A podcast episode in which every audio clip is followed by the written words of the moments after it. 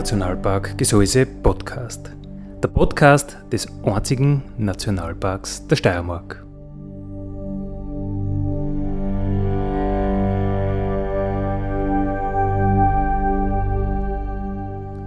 Alle zwei Wochen neu mit Themen aus dem Nationalpark Gesäuse und aus der Nationalparkregion. Daddy,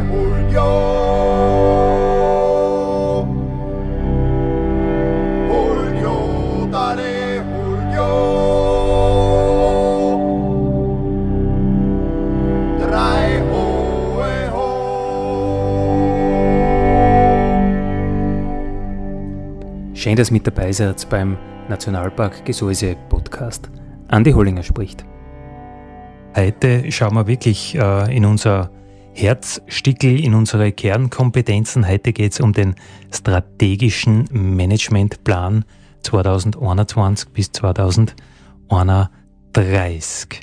Zu Gast ist Alexander Maringer, Fachbereichsleiter im Naturschutz und Forschung im Nationalpark Gesäuse. Grüß dich, Alex. Servus, grüß euch. Und Herbert Wölger, unser Nationalparkdirektor. Grüß dich, Herbert. Grüß euch. Heute plaudern wir über den strategischen Managementplan, was der Nationalpark vorhat die nächsten zehn Jahre. Rund zehn Jahre. Schauen wir für Alex Maringer, du hast äh, technisch den Managementplan begleiten sollen, dürfen, wollen, müssen? Dürfen dürfen. ja, wie geht man so ein Projekt an, wo doch so viele Leute mitreden sollen, wo so viele Interessen aufeinandertreffen, äh, wo man sich selber auch motivieren muss über so eine lange Zeit? Puh, das war äh, natürlich eine sehr spannende Sache. Wir haben uns das erste Mal zusammengesetzt im Februar 2020, also ein bisschen mehr als ein Jahr haben wir jetzt dran gearbeitet und haben einfach mal versucht, alles auf den Tisch zu legen, was uns beschäftigt. Und das ist eigentlich sehr schnell gegangen, weil äh, innerhalb kürzester Zeit, glaube ich, haben wir mehr Ideen beieinander gehabt, als wir in den nächsten zehn Jahren überhaupt äh, umsetzen können. Und meine schwierige Aufgabe war natürlich in weiterer Folge, das ein bisschen zu äh, strukturieren und einzudampfen. Also auch das Übergeordnete herauszuarbeiten, weil Ideen haben wir genug gehabt und man hat wirklich gemerkt, es sind alle motiviert und bringen sie ein und arbeiten ganz intensiv dran. Ähm, natürlich haben wir dann äh, in der Sommerzeit äh, während den Lockdowns ein paar Pausen gehabt, wo wir einfach nicht so intensiv dran arbeiten haben können. Ähm, aber es ist sehr schön ausgegangen und wir sind noch immer im Zeitplan. Ähm, verwunderlich in Zeiten wie diesen? Ja, natürlich. Aber ich glaube, wir haben uns einfach auch die Zeit gegeben und äh, gute Ideen brauchen ja zum Reifen. Ähm, also es war gut, dass man immer wieder drüber nachgedacht hat und eine Schleife eingelegt hat ähm, sie viele Ideen geholt hat auch, oder vielleicht bei der ganz normalen Tagesarbeit draufgekommen ist, dass das eine oder das andere gescheit ist, dass man das noch einarbeitet. Und die ganze Corona-Situation war jetzt ein Hemmnis oder vielleicht sogar äh, Erleichterung? Boah, da muss ich jetzt echt nachdenken. ich würde sagen, sowohl als auch. Also der eine oder der andere hat vielleicht ein bisschen mehr Zeit gehabt zum Nachdenken drüber. Es war in manchen Phasen ruhiger. Ähm, dazwischen war es natürlich stressiger, weil dann, wenn wir uns treffen haben können, haben wir geschaut, dass wir das möglichst äh, komprimiert abarbeiten und durchgehen. Und wie gesagt, wir haben es in mehreren Schritten eingedampft äh, zu äh, insgesamt jetzt 72 Zielen. Und das war ein, spannende, ein spannender Prozess für alle, die beteiligt waren, glaube ich. Was wird dieser, dieser strategische Managementplan regeln? Was sind da die, die Themen oder die Eckpunkte? Ich meine, 72 Ziele, das ist ja nicht nix. Naja, man glaubt, das kann, wir haben jetzt schon wieder fast 20 Jahre Nationalpark Gesäuse und äh, geben jetzt einen Ausblick auf die nächsten zehn Jahre. Das ist so unser Vorbereitung, der Übergang dann äh, zu einem Prozessschutzgebiet, wo der Nationalpark wirklich in Ruhe lassen wird. Und diese Zeit geben wir uns einfach nur, um zu gestalten, gestalterisch einzugreifen. Ähm, aber wir haben ja bisher äh, sehr viel schon erarbeitet und diese ganzen Pläne und, und Fachpläne, die gelten nach wie vor. Und was wir jetzt draufgesetzt haben, ist dieser strategische Managementplan. Ähm, ein bisschen ein Überbau, der viele Dinge zusammenfasst, manche Sachen vielleicht wiederholt, die wir bisher äh, unausgesprochen gehabt haben, aber die wir jetzt das erste Mal geschafft haben, auch zu formulieren. Und äh, so ist das eine, spannende Sache, die uns die nächsten zehn Jahre begleiten wird. Das heißt, wenn ich das jetzt richtig verstanden habe, es gibt Fachpläne, da steht genau drinnen, was ja jeder ganz genau zum Tun hat im Waldmanagement, im Wildmanagement, in der Besucherlenkung und, und, und.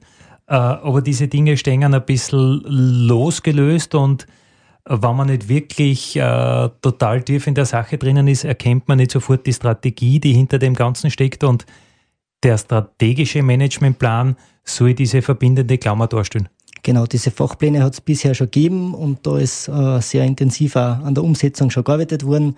Und dieser Überbau macht es vielleicht in der einen oder anderen äh, Sache griffiger. Und das ist sehr langatmig und, und ganz exakt formuliert oder ist das eher salopp, äh, wo man hin will? Mm, ich glaube, das ist nicht so unsere Sache, dass wir äh, sehr langatmig sind, sondern wir haben es wirklich versucht, äh, knackig zu formulieren. Ähm, auf Kosten dessen, dass man natürlich nicht alles reinbringt. Also wir haben dann nur Papiere im Hintergrund, wo wir unsere ganzen Ideen und alles, was wir uns jemals dazu gedacht haben, niedergeschrieben haben. Aber der Managementplan, so wie er jetzt auch äh, nach außen präsentiert wird, äh, sollte einfach sehr kompakt sein und eine Idee, kriegen, äh, Idee geben, was äh, wir als Nationalpark erreichen wollen. Du hast gesagt, nach außen präsentieren, das heißt, das ist eine Sache, die eine Breitenwirkung haben sollte. Ja, das ist das erste Mal, dass so richtig zusammengeschrieben worden ist, was der Nationalpark darstellt, was er erreichen möchte ähm, und wie wir uns als Nationalpark auch selbst verstehen. Spannende Sache, wird sicher öffentlich hoffentlich sehr breit diskutiert werden. Hört das Nationalparkradio, die Sendung vom Nationalpark Gesäuse. Und ihr wisst eh, es heißt Nationalpark Gesäuse. Sagt niemals Naturpark zu uns. Ein Nationalpark, der beschäftigt sich mit Wildnis, mit Natur, Natur sein lassen. Ein Naturpark, der beschäftigt sich mit Kulturlandschaft. Das, was der Mensch geschaffen hat, weiter nachhaltig zu nützen. Das sind ganz, ganz, ganz andere Konzepte. Naturpark ist kein Sammelbegriff für Naturschutzgebiete, sondern ist ein konkretes Konzept, das da dahinter steckt. Und ihr als unsere Hörer, ihr wisst es. Und ihr wisst nach dieser Sendung auch, was der Nationalpark die nächsten zehn Jahre vorhat, weil heute geht es um den strategischen Managementplan. Herbert Wölger, der Alex Maringer, der hat die äh, Knochenarbeit des Sammelns, des Zusammenschreibens, des Eindampfens gehabt. Dein Job war natürlich als Geschäftsführer viel mehr äh, zu lenken, zu leiten, die inhaltliche Ausrichtung. Ähm, was sind da deine Meilensteine, die da besonders wichtig waren? Die strategischen Ziele haben sie an sich, dass sie jetzt nicht äh, uns zeigen und sagen, was wir tun werden die nächsten zehn Jahre, sondern wo wir hinwollen. Nicht? Das ist nochmal ein gescheiter Unterschied. Äh, das Gesetz sagt uns, äh, was unsere Themen sind, aber wie wir das abarbeiten und welche Detailziele wir daraus ableiten, das sagt uns nicht. Also das Nationalparkgesetz, das haben wir uns jetzt mit diesen strategischen Zielen einmal festgeschrieben, aber wie wir da hinkommen, das müssen wir erst ausarbeiten. Das heißt, ich bin schon ein paar Mal gefragt worden zu gewissen Zielen, ja, aber wie macht es das, das zu erreichen? Und das werden wir sehen, da müssen wir noch kreativ sein. Äh, die zehn Jahre haben wir uns aber nicht zufällig gewählt, weil wir dann 30 Jahre alt sind 2002 äh, gegründet, 2031, also knapp 30 Jahre. Die ersten 30 Jahre vom Nationalpark äh, sind eine besondere Zeit, weil da hat man Zeit, um den Nationalpark reifen zu lassen. Das heißt, mit nach 30 Jahren ist ein Nationalpark erwachsen nach äh, internationalen äh, Gepflogenheiten. Und erwachsen sein heißt, dass man gewisse Dinge, die einem Jugendlichen und einem Kind äh, äh, offen stehen, dann nicht mehr machen sollte. Das heißt, nach 30 Jahren, ab 2032, ist sozusagen die zweite Phase dann eingeleitet. Und da müssen wir unsere Kinder und äh, diese Jugendphase äh, ganz einfach gut abgeschlossen haben. Das heißt, wir haben 2031 die Matura und werden dann ins wilde Leben entlassen. Deshalb ist äh, der Zeitraum jetzt von zehn Jahren äh, für uns ein ganz wichtiger. Und das, was wir nach zehn Jahren erreicht haben müssen, das ist unser Ziel Nummer eins. Das steht da im Gesetz drinnen und äh, äh, das ist sozusagen das, woran wir alle anderen Ziele orientieren. Das ist drei Viertel äh, ohne Eingriff, drei Viertel der Fläche. Und in diesem Prozess, den wir jetzt das letzte Jahr gemacht haben, habe ich mich sehr darum gekümmert, dass wir äh, nicht nur irgendwelche äh, Projekte und Ziele uns ausdenken, die halt jemand erfreut machen umzusetzen, sondern die diesem obersten Ziel und dem, was in der gesetzlichen Vorgabe als Aufgaben und Themenbereiche drinnen steht, äh, entsprechen.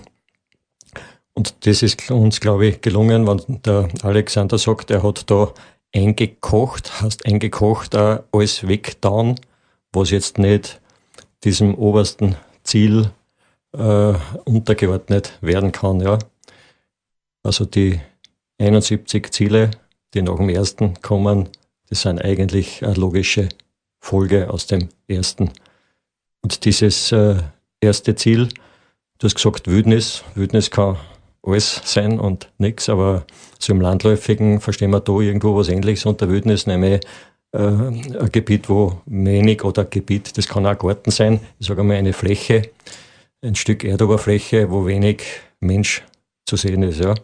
Und es würde heute zu weit führen, das äh, darüber zu diskutieren, haben wir im Radio schon ein paar Mal getan. Aber Wildnis äh, steht einen besonderen Raum für besondere äh, Biodiversität und Entwicklung zur Verfügung. Und das ist halt unser, äh, unsere Aufgabe äh, als äh, Naturschutzprojekt, also als Nationalpark. Darum ist das wichtig. Darum haben wir jetzt die strategischen Ziele nach dem ausgerichtet und darum schauen wir, dass wir das erreichen und umsetzen. Aber das Wie müssen wir uns erst ausschnupsen. Okay, also Natur, Natur sein lassen, kein Management, das ist das, ist das was, was hingehen soll. Genau, nichts tun. Ähm, es gibt äh, von einem Amerikaner eine recht gute äh, Definition, was Wildnis ist. Wortwörtlich weiß ich es jetzt mehr, aber der sagt, die Landschaft, wie zum Beispiel bei uns im Gesäuse, die recht schön und ist und urtümlich ist, die ist durch gewisse Prozesse entstanden. Und wenn man die Prozesse mit möglichst wenig Einfluss weiterwirken lässt, dass sich das weiterentwickelt, äh, dann kann man von Wildnis sprechen. Ja. Wildnis, sagen manche, sind wir sowieso nicht, weil da ja Forstwirtschaft betrieben worden ist, weil ein bisschen auf einen Teil der Fläche gejagt wird, weil Menschen unterwegs sind. Äh, also diese Wildnis ohne menschlichen Einfluss gibt's nicht. Die gibt's nirgends, die gibt's nicht einmal am Nordpol. Der schmilzt äh, und er schmilzt äh, in einer gewissen raschen Geschwindigkeit, äh, weil wir als Menschen den Klimawandel beschleunigen. Das heißt, der menschliche Einfluss ist sogar am Nordpol spürbar. Jetzt könnte ich sagen, Nordpol ist auch kein Wildnis mehr nicht. Größer denn äh, überall anders? Heißt immer, weil der ja am schnellsten, die Pole am schnellsten abschmelzen oder am meisten vom Klimawandel betroffen sind? Ja, also ich sehe das so, der Mensch war immer in der Wildnis, ist auch heute so. Äh, irgendein Urwald in Borneo, völlig abgelegen, man wird Menschen finden, nicht? Und äh, dieser, äh, diese Menschen dort, die formen aber die Landschaft nicht, die machen einen ganz einen geringen Einfluss. Und solange das so ist und so bleibt, äh, vergleichbar also mit einem Einfluss, den Besucher äh, in einem äh, nicht zu äh, riesigen Volumen verursachen, da kann man wirklich von Wildnis reden. Und das ist das oberste Ziel, das zu erreichen. Das ist das oberste Ziel auf einem Dreiviertel der Fläche. Heute haben wir es noch nicht ganz geschafft. Heute sind wir so bei gute 60 Prozent, also am Weg dahin. Und äh, bis 2031 wollen wir das dann umgesetzt haben. Heute geht es um den strategischen Managementplan bei uns im Nationalparkradio. Herbert Wölger, du hast schon umrissen, das äh, größte Ziel ist Wildnis. Äh, alle anderen Ziele, der Alex Maringer hat gesagt, 72 sind es insgesamt, also alle anderen 71, die müssen sich der Wildnis unterordnen, dem großen Ganzen. Was heißt das jetzt für so Teilbereiche, zum Beispiel wie das Bildungsprogramm, die äh, Natur- und Umweltbildung, das gesamte Veranstaltungsprogramm? Wo wird es da äh, hingehen die nächsten zehn Jahre? Das heißt natürlich, dass äh, das Thema Wildnis ein Leitthema ist das überall einfließt. Das heißt, im Bildungsprogramm werden wir uns damit beschäftigen. Aber damit, das möchte ich jetzt auch noch gleich sagen, damit es nicht zu fad wird, werden wir nicht nur von der Wildnis reden, sondern wir haben ein, eine Handvoll äh, Leitbilder, die wir da definiert haben, die also in der Kommunikation, im Bildungsprogramm äh, und im, in der täglichen Arbeit äh, an, an vorderster Stelle stehen werden. Also Wildnis ist eins, ein zweites ist äh, der Nachthimmel der bei uns ganz besonders ist. Da sind wir erst draufgekommen in den letzten Jahren, weil bei uns immer mehr Leute zum Sterntal gucken und fotografieren kommen. Also diese besondere Dunkelheit des Himmels. Da spielt nicht nur die relativ geringe Bevölkerungsdichte, sondern wahrscheinlich auch Topografie und Klima und so weiter mit, könnte ich mir vorstellen. Ähm, weil es bei uns, glaube ich, sogar finsterer ist als äh, dort und da in den hohen Dauern, die vielleicht dann noch weniger Leid haben. Äh, was haben wir noch für Leute immer? Alex, hilfst du mir ein bisschen? Wir haben noch äh, unsere Endemiten, die Eiszeitrelikte, die im Gesäuse zurückgeblieben sind, Tiere und Pflanzen, die äh, oft einmal auf den Gipfeln bei uns äh, wohnen und die einfach auch vor den ganzen Veränderungen, äh, die in unserer Welt passieren, nicht flüchten können. Und somit sind sie einfach ein gutes Beispiel, warum man auch dieses Gebiet schützen muss, weil man einfach einzigartige Arten damit schützen kann.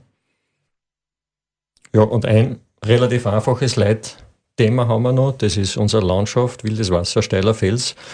Äh, das ist ein Leitthema, das versteht man, wenn man durchfährt. Äh, das heißt, da steckt drinnen, um was geht es bei uns, was sieht man bei uns am, äh, gleich auf den ersten Blick. Also mit diesen Themen beschäftigen wir uns und die äh, fließen überall eine. Das Thema Wildnis heißt natürlich, äh, das ist das Wichtigste dieser Leitthemen, wenig Eingriffe, wenig menschliche Einflüsse, wie wir zuerst gesagt haben.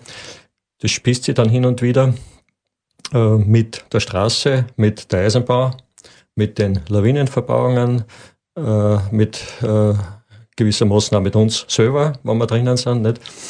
Und da müssen wir uns dort und da Ziele überlegen, um das äh, ein bisschen abzufedern. Zum Beispiel, wenn ich an die Organisationen, die für Straßen- und Eisenbahndarmpflege zuständig sind, werden wir uns mit denen zusammensitzen, äh, um zu schauen, dass diese Pflege möglichst so im Sinne eines Naturschutzgedankens abläuft. Das heißt, äh, wenn wir uns aussuchen können, wie wir einen Bahndamm pflegen, ob mit dem wildesten Gift oder mit ein bisschen sanfteren Methoden, dann werden wir uns für die sanfteren Methoden entscheiden. Auf alle Fälle möchten wir da äh, diese, diese Grenzbereiche halt äh, mit äh, ein bisschen mitsteuern und da ein bisschen mitreden dürfen.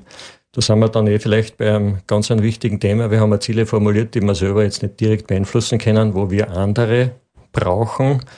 Äh, die zuvor erwähnten Verkehrsachsen sind so Themen. Oder äh, das Thema, dass wir mit Fischbestand in der Enns nicht zufrieden sind äh, können wir auch nicht lösen, weil die Enns halt länger ist, als wir nur 15 Kilometer Nationalpark und die ganze Ennslänge äh, talaufwärts und talabwärts hat da einen Einfluss auf die Fischfauna. Das heißt, wir haben einige Themenbereiche, einige Ziele, wo wir uns mit vielen anderen manchmal weniger zusammensetzen müssen und da hoffen, dass wir mitreden dürfen und äh, äh unser Mitspracherecht ganz einfach wünschen. Und ähm, Alex, du bist der Techniker dieser, dieser, dieser Planungsarbeiten. Äh, wie weit ist es jetzt? Ich hätte es so verstanden, dass es intern jetzt einmal abgestimmt ist, was der Nationalpark gern äh, sie vornimmt. Und jetzt wäre dann der Schritt, äh, das noch nach außen zu präsentieren, nach außen zu diskutieren, die ganzen Stakeholder mit äh, einzubeziehen. Oder ist das schon passiert? Na, du siehst das ganz richtig. Ähm, wir haben jetzt die interne Diskussion abgeschlossen, glauben jetzt, dass wir so weit sind, damit nach außen gehen zu können. Das ist auch schon zum Teil passiert, dass wir Leute gefragt haben, was heute jetzt hier von unseren Zielen oder so wie der Herbert gerade erwähnt hat, äh, wir brauchen euch für bestimmte äh, Dinge, seid ihr dabei, macht ihr mit, äh, könnt ihr diese Ideen mittragen. Ähm, das passiert jetzt gerade und das ist für mich eine sehr spannende Phase, weil da kommen extrem spannende Rückmeldungen.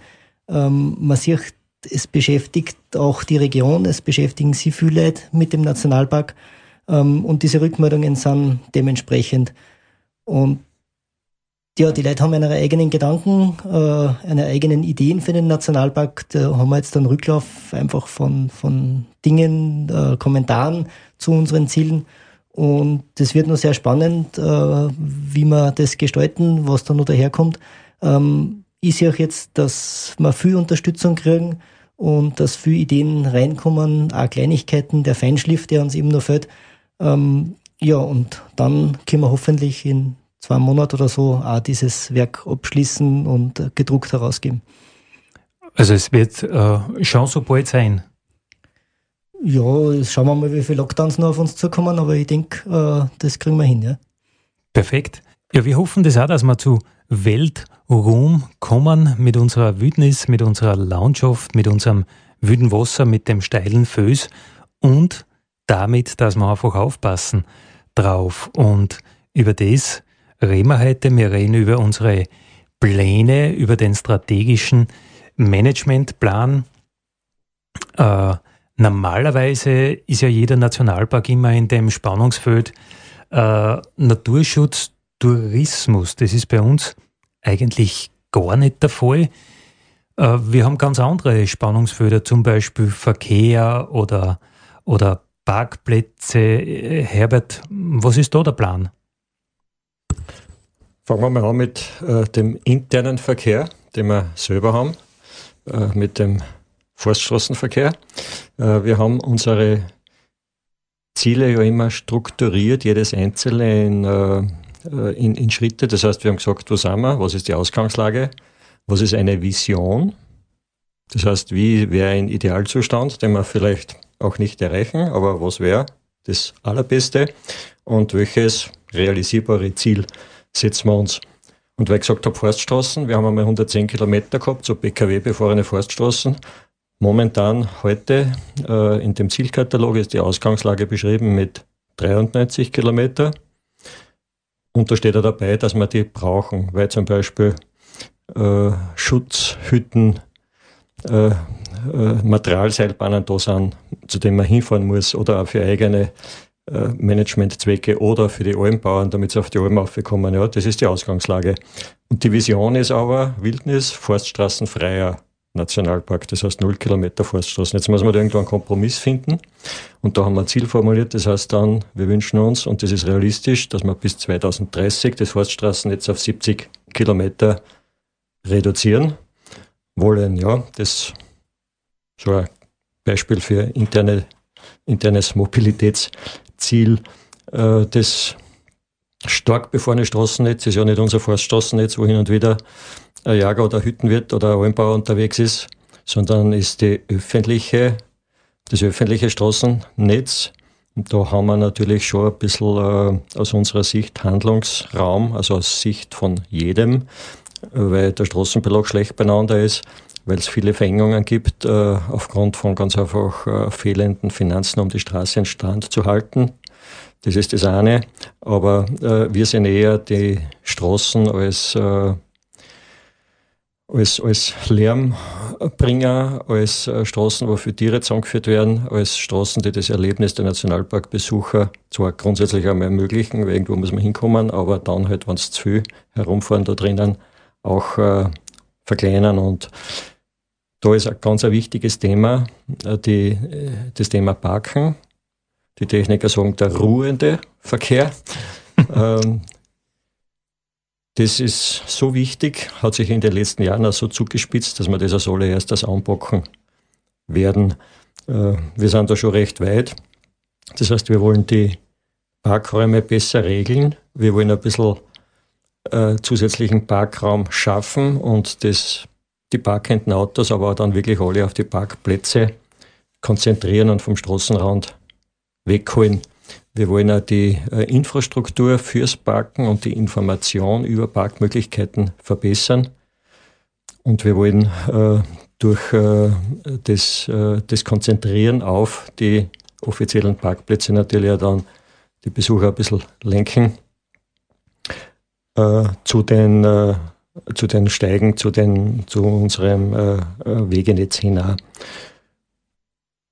Das Ganze kostet sehr, sehr viel Geld und ist nicht machbar, ohne eine Bewirtschaftung einzuführen. Äh, das ist die äh, schlechte Nachricht dabei. Da sind wir eh nicht die Ersten, sondern schon eine der Letzten, die da aufspringen müssen. Das heißt, es wird irgendwann einmal im Lauf des nächsten Jahres, heuer noch nicht, was kosten. Dafür wird man bessere Infrastruktur haben und äh, äh, es wird sozusagen äh, das Chaos, das jetzt vielleicht noch nicht total ausgebrochen ist, aber das in den nächsten Jahren auf uns unweigerlich zukommen würde, hintangehalten werden. Aber das kennt man aus der Zeitung, da sind eh viele, viele andere Orte auch betroffen. Ja, das ist Verkehr. Ein anderes Thema zum Verkehr, das auch sehr aktuell ist, möchte ich auch noch schnell anbringen, ist unser Gesäuse Sammeltaxi, das wir seit 2013 oder 14 oder so äh, betreiben, zusammen mit Partnern und wo uns ein bisschen die Luft ausgeht, aber das ist gut eingebürgert äh, als äh, sogenanntes Mikro-ÖV-System und da kämpfen wir gerade, dass wir das irgendwie in die kommenden Jahre hinüber retten werden, was nicht ganz einfach ist. Also um den öffentlichen Verkehr bemühen wir uns natürlich auch. Das ist ja klarer gesetzlicher Auftrag auch. Äh, der Nationalpark äh, soll sich darum kümmern, dass man öffentlich anreisen kann. Ja, soweit. Ein bisschen ein Einblick an die, in die Verkehrsthemen. Wenn ich jetzt sage, äh, das Thema Mitreden, ein ganz wichtiges Podium, um, um mit dem Nationalpark mitreden zu können, ist ja das Nationalparkforum, das einmal im Jahr stattfindet. Ähm, Alex Maringer, was gibt es da sonst noch für Möglichkeiten beim Nationalpark mitzutun, in welcher Form auch immer? Ja, da fällt mir als erster der Nationalpark Jugendbeirat ein. Äh, den haben wir vor ein paar Jahren eingeführt mit sehr motivierten Jugendlichen und jungen Erwachsenen, die sie da einbringen können. Ähm, jeder, der möchte, kann daran teilnehmen. Ähm, es ist der Grave Side-by-Side-Jugendbeirat, der sogar ein, mit einem kleinen Budget ausgestattet ist. Und äh, die Leute, die da mitmachen, haben die Möglichkeit, äh, ihre Vorstellungen von Nationalpark äh, umzusetzen und eigene Ideen auch mit diesem Budget umzusetzen. Ähm, das hat uns zum Beispiel, wenn ich jetzt aus der Forschung komme, immer wieder geholfen, äh, Fotofallen zu betreiben, kleinere Projekte abzuwickeln und äh, es sind schon schöne Bücher zum Beispiel entstanden und, und Broschüren dazu. Äh, das macht alles bei uns der Jugendbeirat. Und äh, weil ich gerade Forschung gesagt habe, auch die Forschung redet bei uns mit. Forschung ist ja einer der gesetzlichen Aufträge des Nationalparks, auch, das Gebiet zu erforschen und zu dokumentieren. Und da bin ich sehr froh, dass auch die Universität Graz mitredet, die Universität Salzburg, Universität Wien und die BOKU Wien äh, beteiligen sich an verschiedensten Projekten und bringen auch selber Ideen ein, äh, was man in dem Gebiet machen kann, äh, was vielleicht noch unerforscht ist und was einfach die spannenden Themen bei uns sind. Und die Ergebnisse äh, kann man ja wieder nach außen tragen. Das ist genau das, was ich dann mit meinem Team auch verwerten kann, die spannenden Teile wieder nach außen zu tragen in die Öffentlichkeit und zu sagen, schaut's her, der Nationalpark Gesäuse ist wirklich was ganz was Besonderes. Naja, und da hat es ja in den letzten äh, zwei Jahrzehnten auch schon enorm viel gemacht. Also wir haben ja mal eine, äh, eine Pressemeldung gehabt, die Kenntnis der Artenvielfalt hat sich äh, verdreifacht. Also wir wissen einfach dreimal so viel über die Arten als zur Nationalparkgründung und das aber in einem Gebiet, das ja durch Pater Gabriel Strobel über Jahrhunderte äh, schon sehr stark beforscht worden ist. Also ihr wart da sehr, sehr aktiv in der Forschung. Ja, wir und viele Forscher, denen diese Ehre gebührt, äh, die wirklich Spezialisten auf ihrem Gebiet sind und sie die kleinsten Tiere anschauen, die speziellsten Pflanzen und Lebensräume und dadurch einfach äh, diese vielen Naturjuwele, die wir haben, ans Tageslicht befördern. Aber Herbert, Du hast gesagt, eine wichtige Geschichte ist äh, Mitreden oder der Alexander Maringer hat gesagt, Mitreden ist wichtig mit den Unis, mit dem Jugendbeirat. Äh, ich glaube, mit dem Nationalpark kann man wirklich in Kontakt treten, sehr einfach. Ganz unterschwellig, ganz einfach, ja. Äh, es gibt ja so zwei Hände voll Mitarbeiter und Mitarbeiterinnen im Nationalpark, die kennt man, die freuen sich immer, wenn sie zu Nationalpark, zu diesem Thema Nationalpark angeredet werden. Es gibt dann noch äh, viele Ranger, die erkenntlich an der Uniform im Gelände unterwegs sind. Äh, die freuen sich alle, wenn sie angeredet werden, wenn sie Auskunft geben dürfen, aber wenn sie angegriffen werden, nicht tätlich, aber äh, mit Argumenten. Die wissen sich auch dann hoffentlich zu verteidigen. Also man kann ganz einfach mit uns in Kontakt treten und, und wir wünschen uns das auch. Ja. Wir sollten vielleicht grundsätzlich sagen, wir sind auch nicht perfekt, wir bemühen uns, so wie ihr alle draußen auch, äh, unsere Arbeit mit bestem Gewissen äh, und Wissen zu machen. Das gelingt oft, nicht immer, wie es halt ist äh, mit uns Menschen, aber jetzt tue ich schon das nächste Lied sagen, aber wir haben ja noch ein bisschen, ein bisschen Sendezeit. Naja, es ist schon spannend. Äh, wir haben gesagt, oder du hast gesagt, äh, mit 2032 äh, müssen wir erwachsen sein. Was, was heißt erwachsen sein zum Beispiel beim Wald? Im Wald heißt das, dass wir unsere Waldumbaumaßnahmen, uns geht ja alles zu langsam nicht. Wir leben halt nicht so lange als eine Tanne, die ein paar hundert Jahre alt wird. Uns geht es zu langsam, jetzt wollen wir eingreifen und wollen, äh, wollen antreiben. Und im Wald machen wir das mit Managementmaßnahmen, mit äh, äh, Maßnahmen, wo wir glauben, dass dann schneller aus einer relativ wenig strukturierten Waldgesellschaft äh, was Gemischtes, was Buntes wird. Und das dürfen wir aber nur bis in den ersten 30 Jahren machen, also in unserer Jugend und dann muss aus sein. Nicht? Das heißt, wenn dieser äh, Managementplan ans Ende seiner Gültigkeit kommt, 2031 werden wir zugleich mit diesen Waldumbaumaßnahmen aufhören, vielleicht schon ein bisschen vorher, wenn wir sehen, wie schnell dass wir unterwegs sind. Das zieht dann auch andere Konsequenzen nach sich. Ähm, wir haben heute noch nicht drüber gesprochen, dass wir als Partner die steiermärkischen Landesforste haben, äh, nicht nur als Grundbesitzer, sondern auch als Partner und Dienstleister, äh, wo es auch Leute gibt, die das Waldmanagement machen. Das heißt, die, für die werden wir, und das ist auch vorgesehen, äh, in zehn Jahren dann andere Aufgaben haben, weil der Holzknecht wird halt bei uns dann weniger Arbeit haben, aber wie gesagt, andere Dinge stehen ja an, die dann zu tun sein werden. Was heißt zum Beispiel für mich, für die Kommunikation? Das ist ganz klar. 2032 äh, brauchen wir dann nicht mehr drüber reden über das, was wir heute reden, dann ist das. das, das heißt, du hast mich erfolgreich wegrationalisiert. ja. Äh, du hast einen guten Job, weil sobald du aufhörst zum Reden, äh, wirst nicht mehr wahrgenommen und äh, das wird in alle Ewigkeit so bleiben. Ja. Ja, aber ich glaube, äh, wir haben da schon sehr konkrete Dinge festgelegt, zum Beispiel Bildsprache des Nationalparks, dass immer die heroische Landschaft im Mittelpunkt ist, der Mensch der vielleicht dort auch klettert oder am Wasser unterwegs ist, immer ganz eigentlich eine devote Rolle einnehmen soll, dass man, dass man sich den Elementen als Mensch unterordnet, dass man ja. ja ich glaube, man muss aber gleich kommunizieren, damit man verstanden wird. Äh, weil wenn wir sagen, wir wollen eine Wildnis und da ist sozusagen die natürliche Dynamik das Wichtigste und dann haben wir ständig Fotos, wo man ein großes Gesicht und einen großen Rucksack sieht und eine kleine Landschaft im Hintergrund, dann äh, Stimmt was nicht. Stimmt was nicht, dann sendet man die falschen Signale aus, nicht? Daddy